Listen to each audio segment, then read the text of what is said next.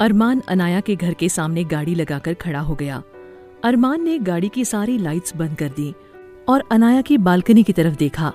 उसने देखा कि आज अनाया अपनी बालकनी में नहीं है। ये देखकर वो थोड़ा उदास हो गया और मन में सोचने लगा, तुम्हें देखने के लिए आया हूँ, प्लीज एक बार आ जाओ। अनाया और अपूर्वा बिना आवाज किए नीचे आए और मेन डोर खोलकर सामने खड़ी हुई गाड़ी की तरफ बढ़े। अनाया और अपूर्वा जहाँ वो गाड़ी खड़ी थी उससे थोड़ा हटकर पेड़ के पीछे खड़े हो गए। अपूर्वा ने धीमी आवाज में अनाया से कहा, यार यहाँ से तो हमें कुछ भी नहीं दिखता कि गाड़ी में कौन बैठा है। वो देखने के लिए हमें उस गाड़ी के करीब जाना होगा। अनाया, थोड़ी देर इंतजार करते हैं, क्या पता हमारा शक गलत निकले और ये सच में किसी और का इंतजार कर रहा हो। अरमान की नज़र अब भी अनाया की बालकनी पर थी। लगभग 30 मिनट हो चुके थे अरमान को इंतजार करते हुए। अरमान ने सोचा, थोड़ी देर और इंतजार करता हूँ, अगर वो नहीं दिखी तो इसे अपनी किस्मत समझकर चला जाऊंगा। वहीं अनाया और अपूर्वा इंतजार करते करते काफी परेशान हो चुके थे। अपूर्वा ने अनाया से कहा, यार मेरे तो पैरों में दर्द हो रहा है, हम यहाँ और कितनी देर रुकेंगे। अनाया ने कहा, ये आदमी मेरे सब्र का इंतहा ले रहा है, अब बहुत हुआ, मैं और इंतजार नहीं कर सकती। ये कहते हुए अनाया ने अपूर्वा का हाथ पकड़ा और गाड़ी के सामने जाकर खड़ी हो गई। अरमान की नज़र अब भी अनाया की बालकनी पर थी। वहाँ काफी अंधेरा होने की वजह से उसने देखा ही नहीं कि उसकी गाड़ी के सामने कोई खड़ा है। अनाया अब काफी गुस्से में थी। उसने अपने फोन की फ्लैशलाइट ऑन की और गाड़ी के सामने जाकर खड़ी हो गई। अपूर्वा अनाया के गुस्से को बहुत अच्छी तरह से जानती थी, इसीलिए उसे अब ये जो कुछ भी होने वाला था उससे डर लग रहा था, जो कुछ देर पहले तक के लिए एक्साइटिंग था। अनाया के फोन की फ्लैशलाइट अरमान की गाड़ी के फ्रंट पर पड़ी, जिसे देखकर अरमान एकदम से चौंक गया और उसने अपने दोनों हाथों से अपना चेहरा छुपा लिया। उसे ये फ्लैशलाइट चुभ रही थी उसकी आंखों में। पहले तो अरमान को समझ नहीं आया कि वो क्या करे।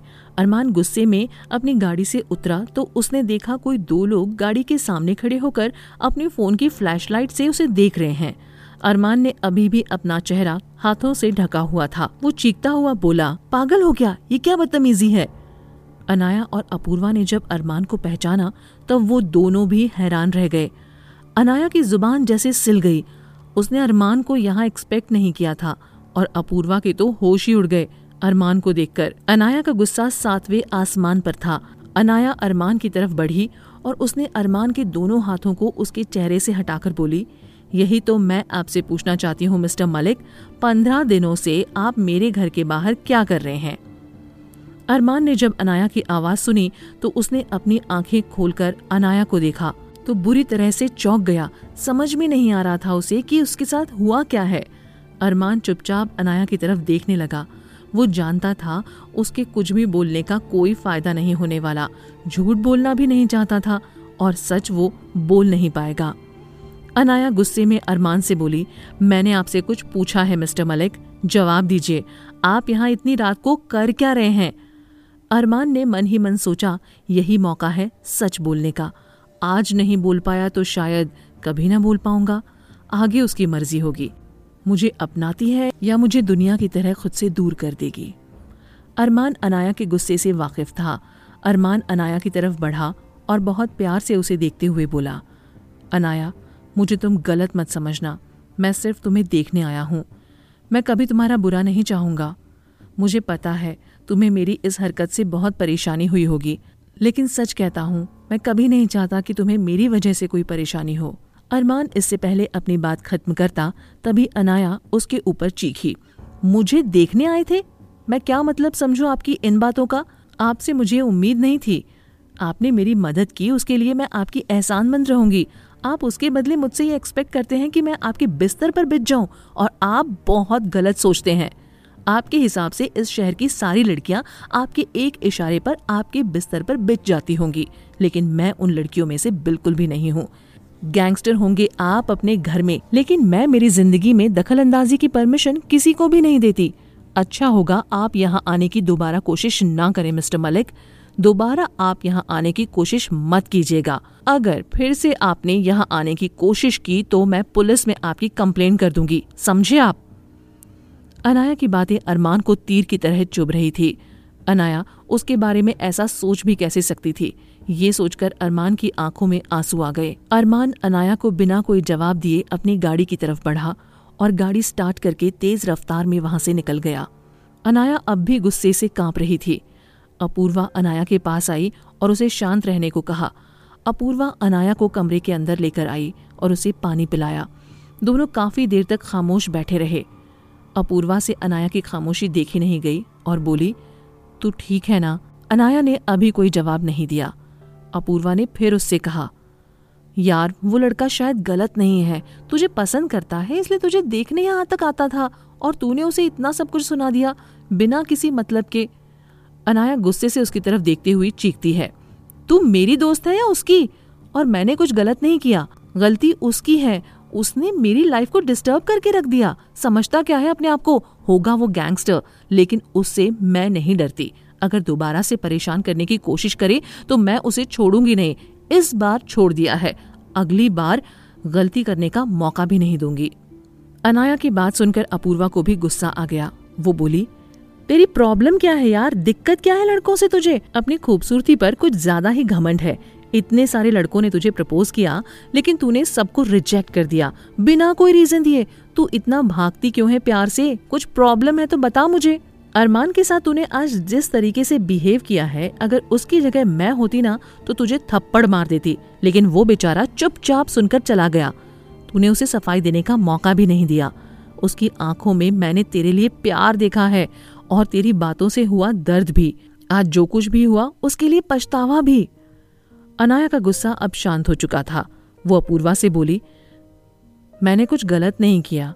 मुझे उस टाइम जो सही लगा मैंने किया और इस बात को अब यहीं खत्म कर। मैं नहीं चाहती किसी तीसरे की वजह से हम दोनों की दोस्ती में कोई प्रॉब्लम क्रिएट हो, समझी? अब सोते हैं, कल ऑफिस भी जाना है और तू आराम कर और मुझे भी सोने दे। अपूर्वा जानती थी उसकी किसी भी बात का अनाया को कोई असर नहीं होने वाला, खासकर अरमान के बारे में तो बिल्कुल भी नहीं। अपूर्वा और अनाया दोनों सोने के लिए बेड पर लेट गए। कुछ ही देर में अपूर्वा सो गई, लेकिन अनाया की आंखों में नींद नहीं थी। उसने सोने की बहुत कोशिश की, लेकिन जब भी वो सोने की कोशिश करती अरमान का चेहरा उसके सामने आ जाता, जिसमें उसकी आंखों में आंसू थे, जिसकी वजह सिर्फ वो थी। ये सब सोचकर ही अनाया की आंखों में भी आंसू आ गए, पता नहीं कि क्यों। आज पहली बार उसे किसी के आंसुओं से फर्क पड़ रहा था। यूं तो पहली बार नहीं था जब अनाया ने किसी लड़के को रिजेक्ट किया था। वो ये सब पहले भी कर चुकी थी। कॉलेज, ऑफिस में कई लड़के उसके दीवाने थे। जहां अनाया को नींद नहीं आ रही थी, वहां अरमान भी काफी परेशान था। गाड़ी बहुत स्पीड से हाईवे की तरफ घुमा दी और एक फ्लाईओवर पर जाकर रुक गया। अरमान आंसू पोंछता हुआ गाड़ी से उतरा और फ्लाईओवर की रेलिंग के पास आकर खड़ा हो गया। अरमान के आंसू अब तक रुकने का नाम नहीं ले रहे थे।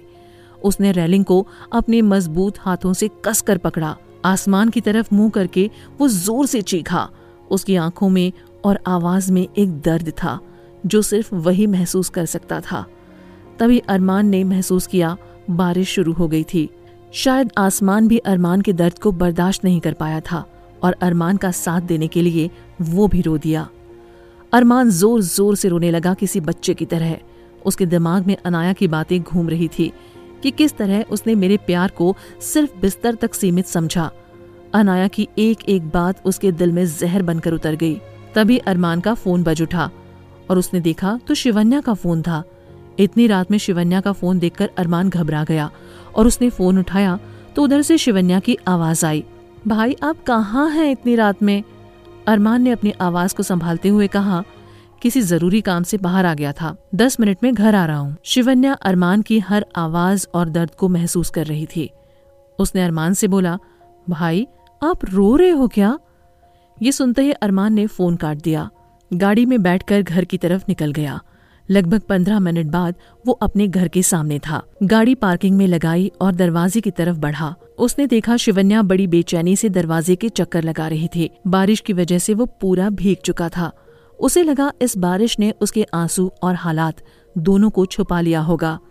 अरमान शिवन्या की तरफ बढ़ा तो शिवन्या ने अरमान से पूछा, भाई आप कहाँ गए थे इतनी रात को और फोन पर आपकी आवाज अजीब सी क्यों आ रही थी? अरमान शिवन्या को कोई जवाब दिए बिना ही अपने कमरे की तरफ बढ़ गया। अरमान की हालत देखकर शिवन्या समझ गई कि जरूर कुछ गड़बड़ है। अरमान के पीछे उसके कमरे में गई तो उसने देखा अरमान बालकनी में खड़ा बारिश में भीग रहा है। शिवन्या अरमान की तरफ बढ़ी और उसका हाथ खींचकर कमरे में ले आई। शिवन्या ने अरमान को सोफे पर बिठाया और टॉवल से उसका सिर और शरीर पोंछने लगी। शिवन्या अरमान के साथ बैठी और उससे पूछने लगी, भाई क्या बात है, आप इतने परेशान क्यों हो? बताओगे मुझे हुआ क्या है और इतनी रात में आप कहाँ थे? अरमान से अपना दर्द नहीं संभल रहा था। अरमान शिवन्या की गोद में अपना सर रखकर रोने लगा। अरमान की हालत देखकर शिवन्या बहुत डर गई। अरमान पहले कभी नहीं रोया था। अरमान किसी बच्चे की तरह गोद में सर रखकर बहुत ही बुरी तरह रो रहा था। शिवन्या ने हालात को संभालने के लिए अरमान के सर पर प्यार से हाथ फेरना शुरू कर दिया और बोली, भाई प्लीज मुझे बताओ हुआ क्या है, मेरा दिल बैठा जा रहा है। अरमान ने रोते रोते अनाया के साथ हुई सारी बातें शिवन्या को बता दी। ये सब सुनकर शिवन्या को बहुत गुस्सा आया अनाया पर, लेकिन ये वक्त ऐसा था कि अनाया पर गुस्सा करने से ज्यादा उसे अरमान को संभालना जरूरी था। शिवन्या ने अरमान को कुछ भी नहीं कहा और वो बस उसे चुप कराती रही। लगभग 1 घंटे बाद अरमान रोते रोते सोफे पर ही सो गया। अरमान को सोता देख शिवन्या ने चैन की सांस ली और अरमान के बारे में सोचने लगी। अरमान की इस तरह हालत को देखकर वो बहुत तकलीफ में थी। इससे पहले अरमान उसके सामने नहीं रोया था और ना ही उसे रोने दिया। शिवन्या जब भी किसी बात पर अरमान के सामने रोती तो अरमान उसे किसी तरह चुप करवा देता था और बोलता था, तू ताकत है मेरी, अब तू इस तरह कमजोर पड़ेगी तो मुझे कौन संभालेगा? मेरा तेरे सिवा इस दुनिया में कोई नहीं है गुड़िया, तू मेरी ताकत बन, कमजोरी नहीं। मैं तेरे लिए पूरी दुनिया से लड़ सकता हूँ पर तेरी आंखों में आंसू नहीं देख सकता। ये सब बातें याद करके शिवन्या की आंखों में आंसू आ गए और वो उसकी गोदी में सोते हुए अरमान को देखने लगी। अरमान के चेहरे पर अभी भी आंसुओं के निशान थे। अरमान के बारे में सोचते सोचते शिवन्या कब सो गई पता भी नहीं चला। वहीं दूसरी तरफ अनाया अब भी अरमान के बारे में सोच रही थी। वो सोच रही थी कि आज उसने कोई गलती की है कि नहीं। उसे अंदर से बहुत गिल्टी फील हो रहा था। अनाया को अरमान का रोता हुआ चेहरा बार बार याद आ रहा था। उसकी खूबसूरत नीली आंखों में आंसू देखकर अनाया को बेचैनी हो रही थी। वो कुछ समझ नहीं पा रही थी कि उसकी आंखों में आंसू देखकर उसे तकलीफ क्यों हो रही है। पहली बार अनाया को लगा शायद कुछ है जो उसे अरमान की तरफ खींच रहा है। पूरी रात अनाया अरमान के बारे में सोचकर 1 मिनट भी नहीं सो पाई। घड़ी की तरफ नजर घुमाई तो सुबह के 5 बज चुके थे। पूरी रात अरमान के बारे में सोचते हुए निकाल दी। ये बात सोचकर अनाया को हैरानी हुई, लेकिन जो हो गया सो हो गया, अब उसे बदला नहीं जा सकता। ये सोचकर अनाया बाथरूम की तरफ बढ़ी और फ्रेश होने के लिए चली गई। थोड़ी देर में अपूर्वा को भी उठाकर ऑफिस जाने के लिए तैयार होने के लिए बोलने लगी। अनाया ने अमित का लंच पैक किया और अपूर्वा अमित के साथ बैठकर नाश्ता करने लगी।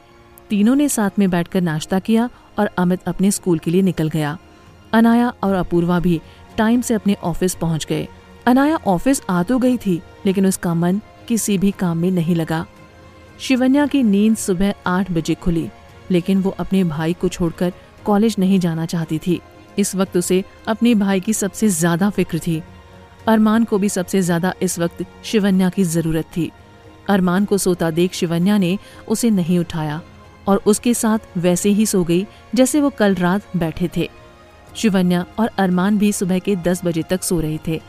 आज पता नहीं कैसे अरमान की नींद नहीं खुली और शिवन्या ने उसे जगाया भी नहीं।